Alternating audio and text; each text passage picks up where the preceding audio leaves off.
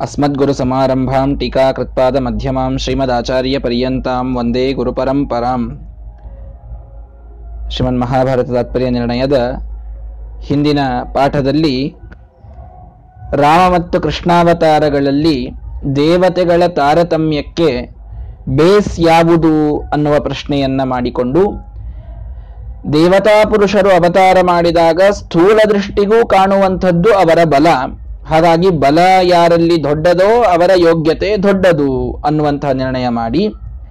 ದೇವತಾ ಸ್ತ್ರೀಯರು ಅವತರಿಸಿದಾಗ ಅಲ್ಲಿ ಸೌಂದರ್ಯ ಇದು ಸ್ಥೂಲ ದೃಷ್ಟಿಗೆ ಕಾಣುವಂಥದ್ದು. ಹಾಗಾಗಿ ಲಕ್ಷ್ಮೀದೇವಿಯರನ್ನ ಬಿಟ್ಟರೆ, ಅರ್ಥಾತ್ ರುಕ್ಮಿಣಿ, ಸತ್ಯಭಾಮ, ಸೀತಾದೇವಿ ಮೊದಲಾದವರನ್ನ ಬಿಟ್ಟರೆ ಪ್ರಧಾನವಾಗಿ ಭಗವಂತನ ಸೇವೆಯನ್ನ ಮಾಡಿದ ದೇವತಾ ಸ್ತ್ರೀ ಯಾರು ಅಂತ ಕೇಳಿದರೆ ಭಾರತೀ ದೇವಿ. ಭಾರತೀಯ ನಂತರದಲ್ಲಿ ಉಳಿದ ದೇವತಾ ಸ್ತ್ರೀಯರು ಅಂತ ಹೇಳಿ ಆ ಭಗವಂತನ ಭೂಭಾರ ಹರಣದ ಕೆಲಸಕ್ಕೆ ಭೀಮಸೇನ ದೇವರು ನಂಬರ್ ಒನ್ ಸೇವೆ ಮಾಡಿದ್ದು ಅಂತಾದರೆ ನಂಬರ್ ಟು ದ್ರೌಪದಿ ದೇವಿ ಅನ್ನುವಂಥ ಮಾತನ್ನ. ಯಾಕೆಂದ್ರೆ ಭೀಮಸೇನ ದೇವರು ಕೃಷ್ಣನನ್ನ ದ್ವೇಷಿಸುವುದಕ್ಕೆ ಕಾರಣರಾದರು ಮತ್ತು ಕೊಂದು ಬಿಟ್ರು, ಎರಡು ಸೇವೆಯನ್ನು ಮಾಡಿದ್ರು. ಕೃಷ್ಣನ ದ್ವೇಷಿಸಲಿಕ್ಕೆ ಅಥವಾ ಪಾಂಡವರನ್ನು ದ್ವೇಷಿಸಲಿಕ್ಕೆ ದ್ರೌಪದಿ ಕಾರಣರಾದ್ಲು ಅನ್ನುವಂಥ ಒಂದು ಆ ನಿಮಿತ್ತ ಅವಳಲ್ಲಿರೋದ್ರಿಂದ ಅವಳು ಕೂಡ ದೇವರ ಸೇವೆಯನ್ನ ಆ ಭೂಭಾರ ಹರಣದಲ್ಲಿ ಮಾಡಿದಂತಾಯಿತು. ಅವಳಾದ ಮೇಲೆ ಬಲರಾಮ, ಅದಾದ ಮೇಲೆ ಶೇಷಾವೇಶದಿಂದ ಕೂಡಿದ ಅರ್ಜುನ, ಇಲ್ಲದಿದ್ದರೆ ಅಶ್ವತ್ಥಾಮಾಚಾರ್ಯರು ಅವರನ್ನ ಬಿಟ್ಟು ಮುಂದಿನವರು ಅಂತ ಒಂದು ಮಾತು ಬಂತು. ಸರಿ, ಇದಾದ ಮೇಲೆ ರಾಮ, ಬಲರಾಮ ದೇವರತನ ಹೇಳಿದರು. ಅಥವಾ ಅಶ್ವತ್ಥಾಮಾಚಾರ್ಯರತನ ಹೇಳಿದರು. ಮುಂದೆ ರಾಮವತ್ ಜಾಂಬವತ್ಯಾದ್ಯ ಷಟ್ಟತೋ ರೇವ ರೇವತಿ ತಥಾ ಭಗವಂತ ಷಣ್ಮಹಿಷಿಯರ ವಿವಾಹವನ್ನ ಮಾಡಿಕೊಳ್ತಾನೆ ಕೃಷ್ಣ ಪರಮಾತ್ಮ. ಕಾಲಿಂದಿ ಭದ್ರ, ಮಿತ್ರವಿಂದ ಅನ್ನುವಂತಹ ರಾಮ ಶಿರೋಮಣಿಥ ರಾಮ ಸಮೇತ ಬಲರಾಮಾನುಜಾಭಿಧರತಿಂ ಇತ್ಯಾದಿಗಳಲ್ಲಿ ತಿಳಿಸುವಾಗ ಷಣ್ಮಹಿಲ ಭೋಹೋ ಅಂತ ಒಂದು ಮಾತು ವಾದಿರಾಜರು ತಿಳಿಸಿದ್ದನ್ನು ನಾವು ನೋಡುತ್ತೇವೆ. ಷಣ್ಮಹಿಷಿಯರ ಒಂದು ವಿವಾಹದ ಪ್ರಸಂಗವನ್ನ ಭಾಗವತ ಬಹಳ ಸುಂದರವಾಗಿ ವರ್ಣಿಸ್ತದೆ.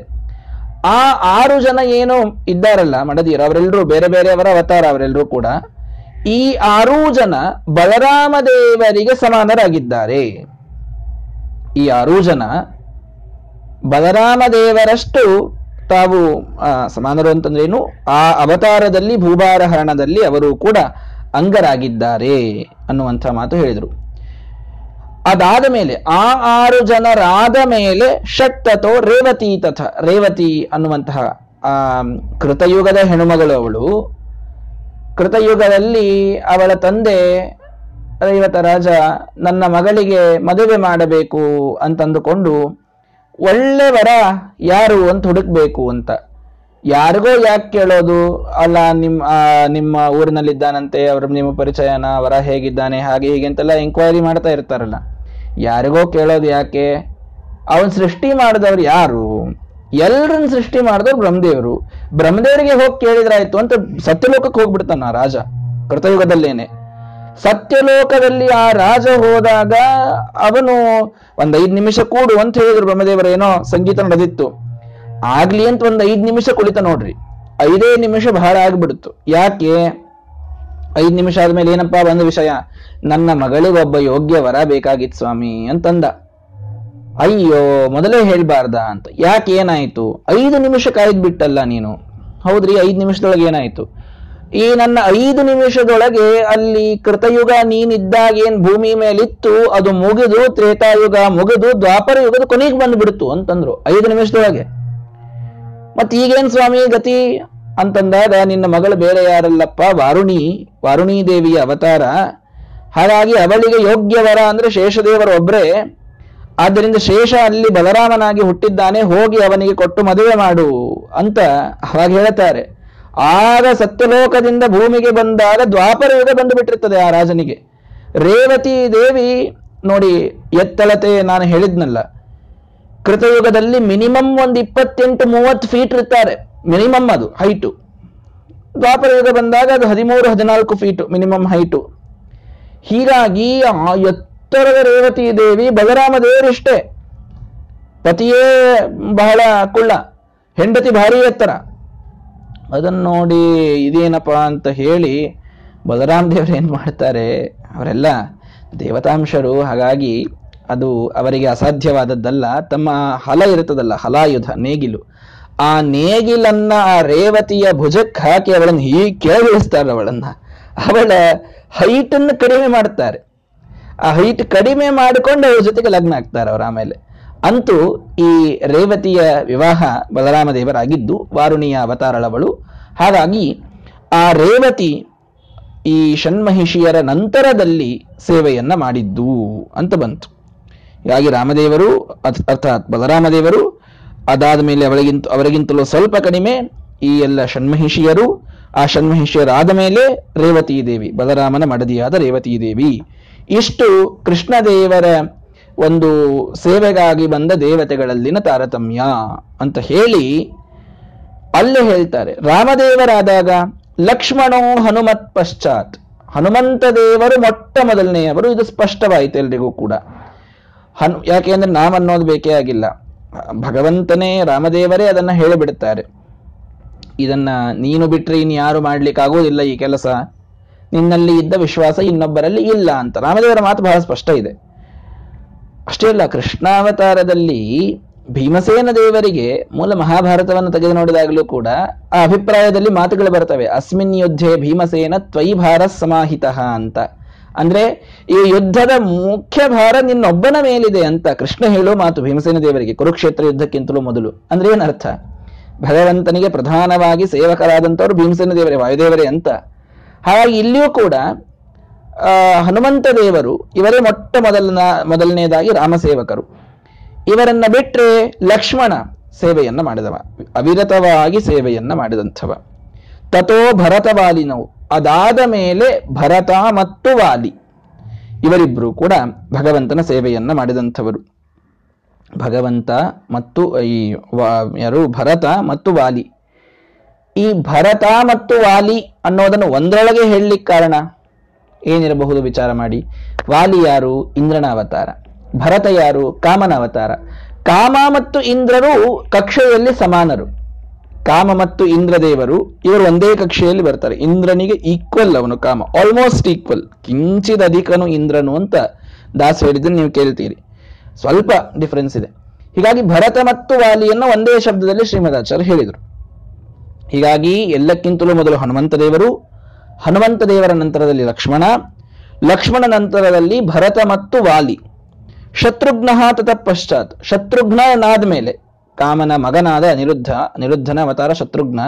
ಶತ್ರುಘ್ನ ಭರತನಾದ ಮೇಲೆ.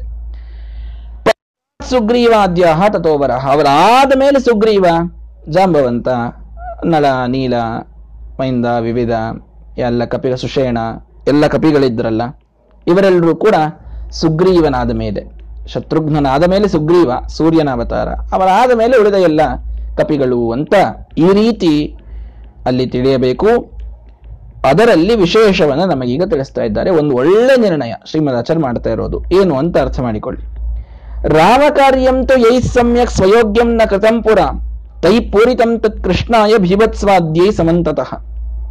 ಏನು ಹೇಳಿದ್ರು? ರಾಮ ಕಾರ್ಯವನ್ನ ಮಾಡುವಾಗ ಯಾರು ತಮಗೆ ಯೋಗ್ಯವಾದ ಸೇವೆಯನ್ನ ಮಾಡಲಿಲ್ಲವೋ? ವಾಲಿ ಸೇವೆಯನ್ನು ಸರಿಯಾಗಿ ಮಾಡಿಲ್ಲ ರಾಮ ಕಾರ್ಯದಲ್ಲಿ. ಈ ಎಲ್ಲ ಸೇವೆಯನ್ನ ಸರಿಯಾಗಿ ಮಾಡದೇ ಇದ್ದವರು ಕೃಷ್ಣಾವತಾರದಲ್ಲಿ ಆ ಸೇವೆಯನ್ನ ಸರಿಯಾಗಿ ಮಾಡಿ ತಮ್ಮ ಯೋಗ್ಯತೆಯ ತಕ್ಕಂತೆ ತಾವು ವರ್ತಿಸಿದ್ದನ್ನು ನಾವು ನೋಡ್ತೇವೆ. ರಾಮಾಯಣದಲ್ಲಿ ಪೆಂಡಿಂಗ್ ಇದ್ದದ್ದೆಲ್ಲವೂ ಮಹಾಭಾರತದಲ್ಲಿ ಅದು ಬ್ಯಾಲೆನ್ಸ್ ಆಗ್ತದೆ. ಇಷ್ಟೇ ಅಲ್ಲ, ಇದರ ಜೊತೆಗೆ ಇನ್ನೊಂದಾಗ್ತದೆ. ಅಧಿಕಂ ಯೈ ಕೃತಂ ತತ್ರ ತೈರೂನಂ ಕೃತಮತ್ರ ತತ. ಅಲ್ಲಿ ಯಾರು ತಮ್ಮ ಯೋಗ್ಯತಾಕ್ಕಿಂತಲೂ ಹೆಚ್ಚಿನ ಒಂದು ಪುಣ್ಯ ಪಡೆದು ಬಿಟ್ರಲ್ಲ, ಎಲ್ಲಿ ರಾಮಾವತಾರದಲ್ಲಿ, ಅವರು ಇಲ್ಲಿ ಬಂದು ಅದನ್ನು ಕಡಿಮೆ ಮಾಡಿಕೊಂಡ್ರು. ಅಂತೂ ಬ್ಯಾಲೆನ್ಸ್ ಆಗಿದ್ದು ಕೃಷ್ಣಾವತಾರದಲ್ಲಿ. ರಾಮಾವತಾರದಲ್ಲಿ ಯಾರು ಸೇವೆ ಸರಿಯಾಗಿ ಮಾಡ್ಲಿಕ್ಕಾಗ್ಲಿಲ್ಲ, ಅವರು ಬಂದು ಕೃಷ್ಣಾವತಾರದಲ್ಲಿ ಸೇವೆ ಮಾಡಿದ್ರು. ಯಾರು ತಮ್ಮ ಯೋಗ್ಯತೆಗಿಂತಲೂ ಹೆಚ್ಚಿನ ಸೇವಾ ಅಲ್ಲಿ ಮಾಡಿಬಿಟ್ಟಿದ್ರೋ ಅವ್ರು ಅದನ್ನು ಕಳ್ಕೊಂಡ್ರು. ಕೃಷ್ಣಾವತಾರಕ್ಕೆ ಬಂದು ಕಳ್- ಕಳ್ಕೊಂಡ್ರು. ಅಂತೂ ಎಲ್ಲ ದೇವತೆಗಳ ಯೋಗ್ಯತೆಗೆ ತಕ್ಕಷ್ಟು ಸೇವೆ ಬ್ಯಾಲೆನ್ಸ್ ಆಯಿತು ಈ ಎರಡು ಅವತಾರಗಳಲ್ಲಿ. ಯಾವುದ್ರಿ ಎಕ್ಸಾಂಪಲ್ಲು ಕರ್ಣಾದ್ಯೈರಧಿಕಂ ಯೈಸ್ತು ಪ್ರಾದುರ್ಭಾವದ್ವಯೇ ಕೃತಂ ವಿವಿಧಾಧ್ಯೈರ್ತೈ ವಿವಿಧಾದ್ಯೈರ್ಹಿ ತೈ ಪಶ್ಚಾತ್ ವಿಪ್ರತೀಪಂ ಕೃತಂ ಹರೇಹೆ. ಸುಗ್ರೀವ ಮಹಾಸೇವೆಯನ್ನ ಮಾಡಿಬಿಟ್ಟ. ಸೂರ್ಯ ತನ್ನ ಯೋಗ್ಯತೆಯ ಮೀರಿ ಸೇವೆಯನ್ನ ಮಾಡಿದ. ಭಗವಂತ ಕೊನೆಯ ಒಂದು ಪ್ರಸಂಗದಲ್ಲಿ ಅವನಿಗೆ ಬುದ್ಧಿಭ್ರಮಣವಾಗಿ ವಾಲಿಯ ಪತ್ನಿಯನ್ನ ಅತ್ಯಾಚಾರ ಮಾಡಿದ. ಸ್ವತ್ತಮಳು ಅವಳು ಶಚೀದೇವಿ. ಅದನ್ನ ಮಾಡಿದ ತಪ್ಪಿಗೆ ಅವನು ಮುಂದೆ ಕರ್ಣನಾಗಿ ಹುಟ್ಟಿದಾಗ ಭಗವಂತನ ದ್ವೇಷ ಮಾಡುವಂತಹ ಒಂದು, ಆ, ಪ್ರವೃತ್ತಿ ಅವನಲ್ಲಿ ಬಂತು. ಕರ್ಣ ಕೃಷ್ಣ ದ್ವೇಷಿಯಾದದ್ದನ್ನು ನಾವು ಮಹಾಭಾರತದಲ್ಲಿ ನೋಡುತ್ತೇವೆ.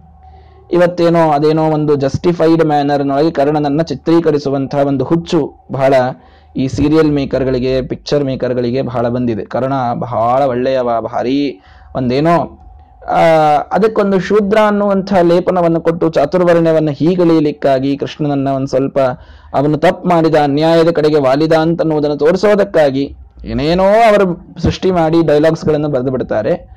ಕರ್ಣ ಕೃಷ್ಣ ದ್ವೇಷಿಯಾದದ್ದೇ ನಿಜ. ಮಹಾಭಾರತದಲ್ಲಿ ಕರ್ಣನ ಮಾತುಗಳು ಕೃಷ್ಣನನ್ನ ದ್ವೇಷ ಮಾಡುವಂತಹ ಮಾತುಗಳು ಬರ್ತವೆ. ವಿವಿಧಾದ್ಯರ್ಹಿತೈ ಪಶ್ಚಾತ್ ವಿವಿಧ, ಮೈಂದ ವಿವಿಧರೇನಿದ್ರಲ್ಲ, ಬಹಳ ರಾಮನ ಸೇವೆಯನ್ನು ಮಾಡಿಬಿಟ್ಟವರು, ಅವರು ಇನ್ನೂ ಇದ್ರು ಅವರು ಕೃಷ್ಣನ ವಿರೋಧ ಮಾಡ್ತಾರೆ. ಮಹಾಭಾರತದಲ್ಲಿ ಬಂದ ಕೃಷ್ಣನ ವಿರೋಧ ಮಾಡಿದ್ ಕಾಣ್ತದೆ. ಮುಂದೆ ಕಥೆ ಬರ್ತದೆ ಮಹಾಭಾರತದ ಕಥೆಯಲ್ಲಿ ನೋಡೋಣ.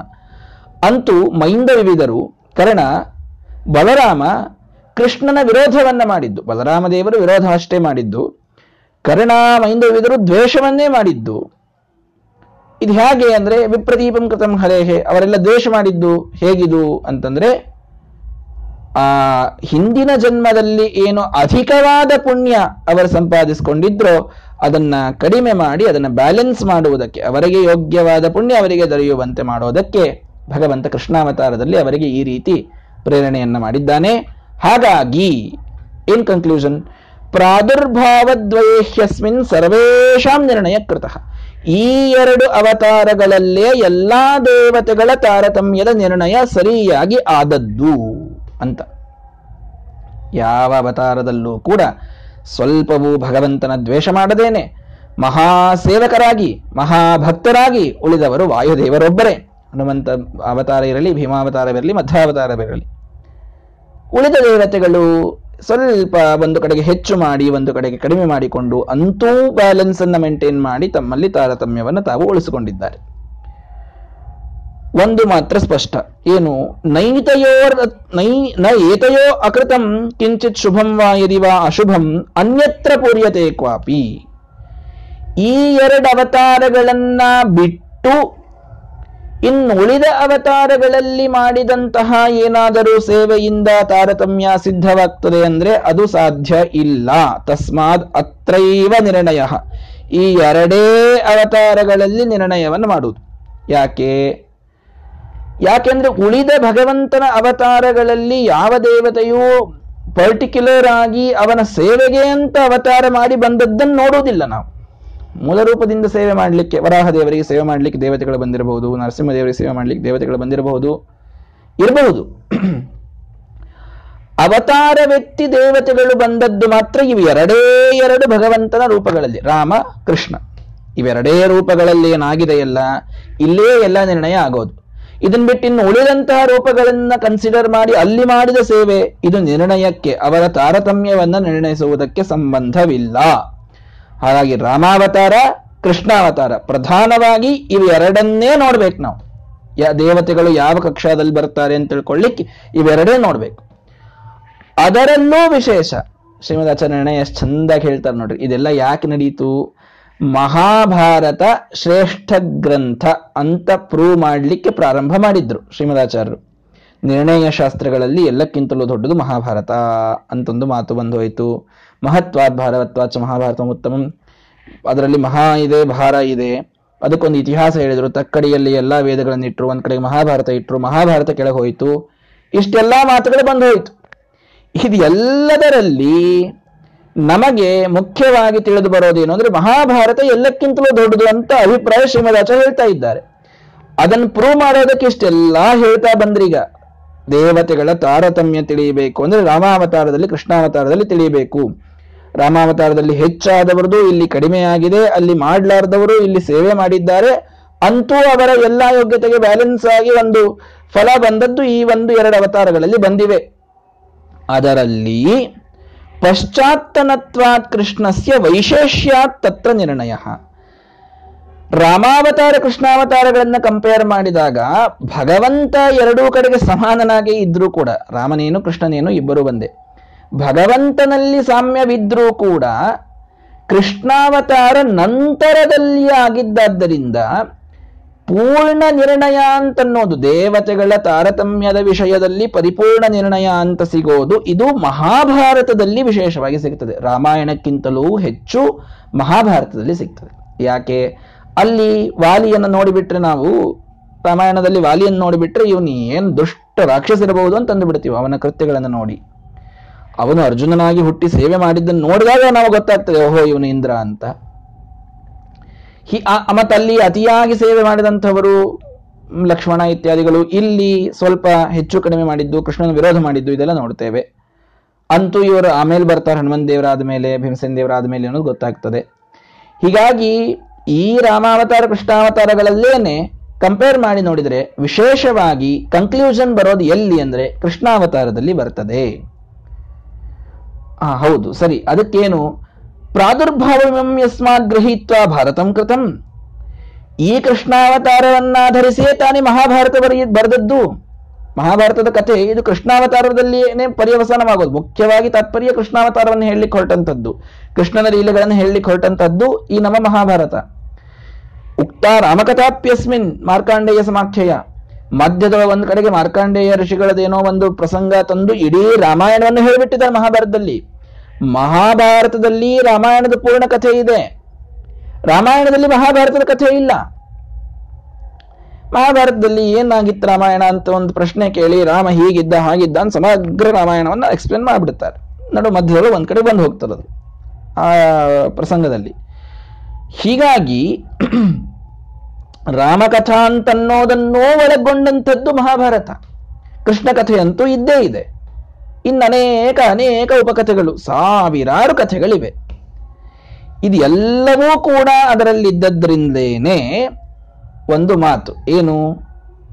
ತಸ್ಮಾತ್ ಯದ್ ಭಾರತೇನೋಕ್ತಂ ತದ್ದಿನೈವ ಅಸ್ತಿ ಕುತ್ರಚಿತ. ಯಾವುದು ಮಹಾಭಾರತದಲ್ಲಿಲ್ವೋ ಅದು ಇನ್ ಎಲ್ಲೆಲ್ಲೂ ಸಿಗಲಿಕ್ಕೆ ಸಾಧ್ಯ ಇಲ್ಲ. ಅತ್ರೋಕ್ತಂ ಸರ್ವಶಾಸ್ತ್ರೇಶು ನಹಿ ಸಮ್ಯಕ್ ಉದಾಹೃತ ಇನ್ನು ಇಲ್ಲಿ ಏನು ಹೇಳಿದ್ದಾರೆ, ಅದೇ ಇನ್ನೂ ಉಳಿದ ಕಡೆಗೆ ಅವರು ಹೇಳಿದ್ದಾರೆ, ಅದು ಬಹಳ ಸ್ಪಷ್ಟವಾಗಿ ಹೇಳಿಲ್ಲ. ಮಹಾಭಾರತದಲ್ಲಿ ಬರೋದೇ ಸ್ಪಷ್ಟವಾಗಿ ಇದ್ದದ್ದು ಹೀಗಾಗಿ ಈ ಮಾತನ್ನು ಯಾರೋ ಅಲ್ಲ, ಇತ್ಯಾದಿ ಕಥಿತಂ ಸರ್ವಂ ಬ್ರಹ್ಮಾಂಡೇ ಹರಿಣಾ ಸ್ವಯಂ. ಸ್ವಯಂ ಶ್ರೀಹರಿ ಅರ್ಥಾತ್ ವೇದವ್ಯಾಸ ದೇವರು ಈ ಅಭಿಪ್ರಾಯವನ್ನ ಬ್ರಹ್ಮಾಂಡ ಪುರಾಣದಲ್ಲಿ ತಿಳಿಸ್ತಾರೆ. ಪ್ರಸಿದ್ಧವಾದಂತಹ ಶ್ಲೋಕ ನಿಮಗೆಲ್ಲ ಗೊತ್ತಿರುತ್ತದೆ. ಧರ್ಮೇ ಹ್ಯರ್ಥೇ ಚ ಕಾಮೇ ಚ ಮೋಕ್ಷೇ ಚ ಭರತರ್ಷಭ ಯದಿ ಹಾಸ್ತಿ ತದನ್ಯತ್ರ ಎನ್ನೇ ಹಾಸ್ತಿ ನ ಕುತ್ರಚಿತ. ಧರ್ಮಾರ್ಥ ಕಾಮ ಮೋಕ್ಷಗಳಾಗಲಿ, ಯಾವುದೇ ವಿಷಯವಾಗಲಿ, ಏನು ಮಹಾಭಾರತದಲ್ಲಿದೆ, ಅದು ಉಳಿದ ಗ್ರಂಥಗಳಲ್ಲಿದೆ. ಮಹಾಭಾರತದಲ್ಲಿ ಇಲ್ಲ, ಈ ಗ್ರಂಥದಲ್ಲಿದೆ ಅಂತ ಪಾಯಿಂಟ್ ಔಟ್ ಮಾಡಿ ತೋರಿಸ್ಲಿಕ್ಕೆ ಒಂದು ವಿಷಯವೂ ಇಲ್ಲ. ಅಷ್ಟು ಆಲ್ ಇನ್ಕ್ಲೂಸಿವ್ ಆದಂತಹ ಗ್ರಂಥ ಇದು ಮಹಾಭಾರತ. ಹಾಗಾಗಿ ದೇವತೆಗಳ ತಾರತಮ್ಯ ಗೊತ್ತಾಗಬೇಕು ಅಂದ್ರೆ ಒಂದೇ ಒಂದು ಮುಖ್ಯವಾದ ನಿರ್ಣಯ. ರಾಮಾವತಾರ, ಕೃಷ್ಣಾವತಾರ ಎರಡನ್ನೂ ನೋಡಿ ನಿರ್ಣಯ ಮಾಡಬೇಕು. ಅದರೊಳಗೂ ಎಸ್ಪೆಷಲಿ ಮಹಾಭಾರತವನ್ನು ನೋಡಿದ್ರೇನೆ ನಿರ್ಣಯ ಬಹಳ ಸ್ಪಷ್ಟವಾಗಿ ಗೊತ್ತಾಗೋದು. ರಾಮಕಥೆಯೂ ಅದರೊಳಗೆ ಬಂದು ಹೋಗ್ಬಿಟ್ಟಿದೆ. ಏನೆಲ್ಲ ಎಲ್ಲ ಉಳಿದ ಶಾಸ್ತ್ರಗಳಲ್ಲಿದೆ, ಎಲ್ಲ ಇದರಲ್ಲಿದೆ. ಹಾಗಾಗಿ ಮಹಾಭಾರತಕ್ಕಿಂತಲೂ ದೊಡ್ಡದಾದ ಗ್ರಂಥ ಇನ್ನೊಂದಿಲ್ಲ.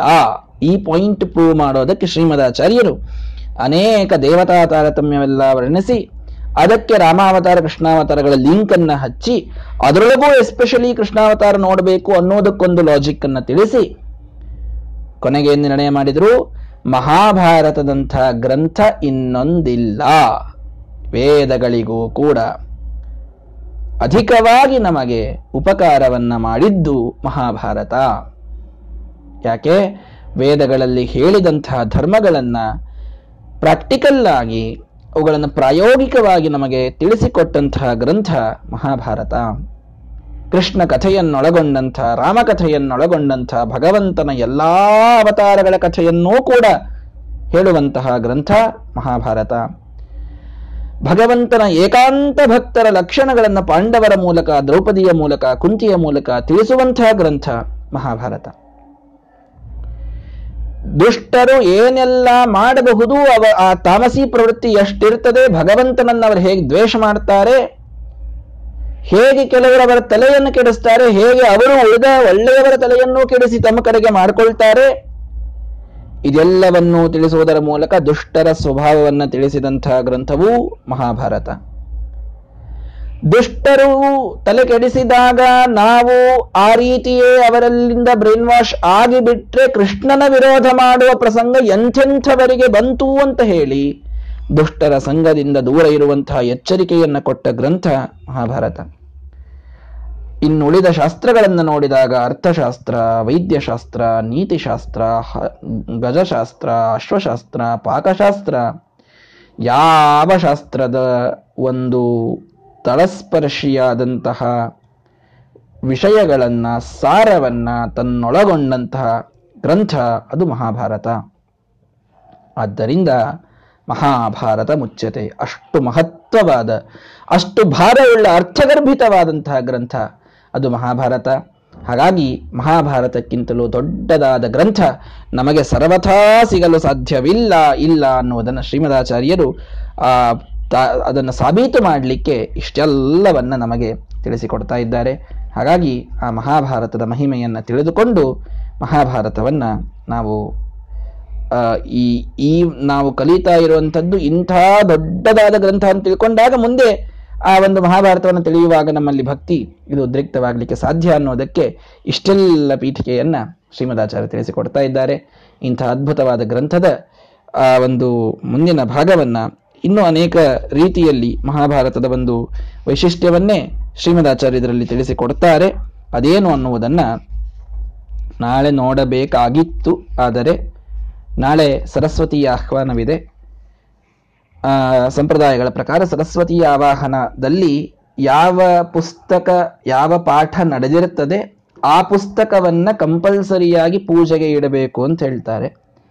ಹಾಗಾಗಿ ಮತ್ತೆ ಆ ಪುಸ್ತಕ ಪೂಜೆ ಇತ್ತು ಅಂತಂದ್ರೆ ಮತ್ತೆ ಅದು ಪಾಠ ಹೇಳೋದು ಹೇಗೆ ಅಂತ. ಹಿಂದೆಲ್ಲ ಒಂದೇ ಗ್ರಂಥ, ಒಂದೇ ಪ್ರತಿ ಇರೋದೇ ದೊಡ್ಡದಿತ್ತು. ಈಗೆಲ್ಲ ಬಹಳಷ್ಟು ಪ್ರತಿ ಆಚಾರ ಒಂದು ಪುಸ್ತಕ ಪೂಜೆಗೆ ಇಟ್ಟಿರ್ತೀವಿ, ಒಂದು ನೀವು ಪಾಠ ಹೇಳ್ರಿ ಅಂತ ಈಗ ಹೇಳಲಿಕ್ಕೆ ಬರೋದಿಲ್ಲ. ಸಂಪ್ರದಾಯದಲ್ಲಿ ಸರಸ್ವತಿಯ ಆವಾಹನವಾದ ಮೇಲೆ ವಿಸರ್ಜನ ಆಗುವ ತನಕ ಪಾಠ ಹೇಳುವಂಥದ್ದು ಇಲ್ಲ. ಹಾಗಾಗಿ ನಾಳೆಯಿಂದ ತಾತ್ಪರ್ಯ ನಿರ್ಣಯದ ಪಾಠವನ್ನು ಹೇಳಲಿಕ್ಕೆ ಆಗುವುದಿಲ್ಲ. ಆದರೆ ರವಿವಾರ ಇದೆ. ಹೀಗಾಗಿ ಪ್ರಶ್ನೋತ್ತರದ ಅವಧಿಯನ್ನು ವಿಶೇಷವಾಗಿ ಮಾಡಲಿಕ್ಕೆ ಅಡ್ಡಿ ಇಲ್ಲ. ಜೊತೆಗೆ ಸತ್ಯಪರಾಕ್ರಮ ತೀರ್ಥರ ಪೂರ್ವಾರಾಧನೆ ನಾಳೆ ಇರೋದರಿಂದ ಮಹಾನುಭಾವರು ಅದ್ಭುತವಾದಂತಹ ತಪಸ್ವಿ ವರೇಣ್ಯರು ಅವರ ಕಥೆಯನ್ನು ಹೇಳುತ್ತಾ ಕುಳಿತರೆ ಅದು ರೋಮಾಂಚನವಾಗುವಂತಹ ಕಥೆ. ಹಾಗಾಗಿ ನಾಳೆ ಸತ್ಯಪರಾಕ್ರಮರ ಮಹಿಮೆಯನ್ನು ತಿಳಿದುಕೊಳ್ಳುವ ಪ್ರಯತ್ನವನ್ನು ನಾವು ಮಾಡೋಣ. ನಾಳೆ ಪಾಠ ಇರೋ, ಇರೋದಿಲ್ಲ, ಆದರೆ ಜಾಯಿನ್ ಆಗೋದು ಮಾತ್ರ ಯಾರೂ ಬಿಡೋದು ಬೇಡ. ಅವಶ್ಯವಾಗಿ ಈ ಸಮಯಕ್ಕೇನೆ ಜಾಯಿನ್ ಆಗಿ ನಮ್ಮ ಸತ್ಯಪರಾಕ್ರಮ ತೀರ್ಥರ ಕಥೆಗಳನ್ನು ಕೇಳೋಣ. ಹಾಗೂ ಅನೇಕ ಪ್ರಶ್ನೆಗಳಿದ್ದರೆ ಅವಶ್ಯವಾಗಿ ಕೇಳಿ ಅದರ ಪರಿಹಾರವನ್ನು ಕೂಡ ಪಡೆದುಕೊಳ್ಳೋಣ. ಶ್ರೀ ಕೃಷ್ಣಾರ್ಪಣಮಸ್ತು ಹರಯೇ ನಮಃ.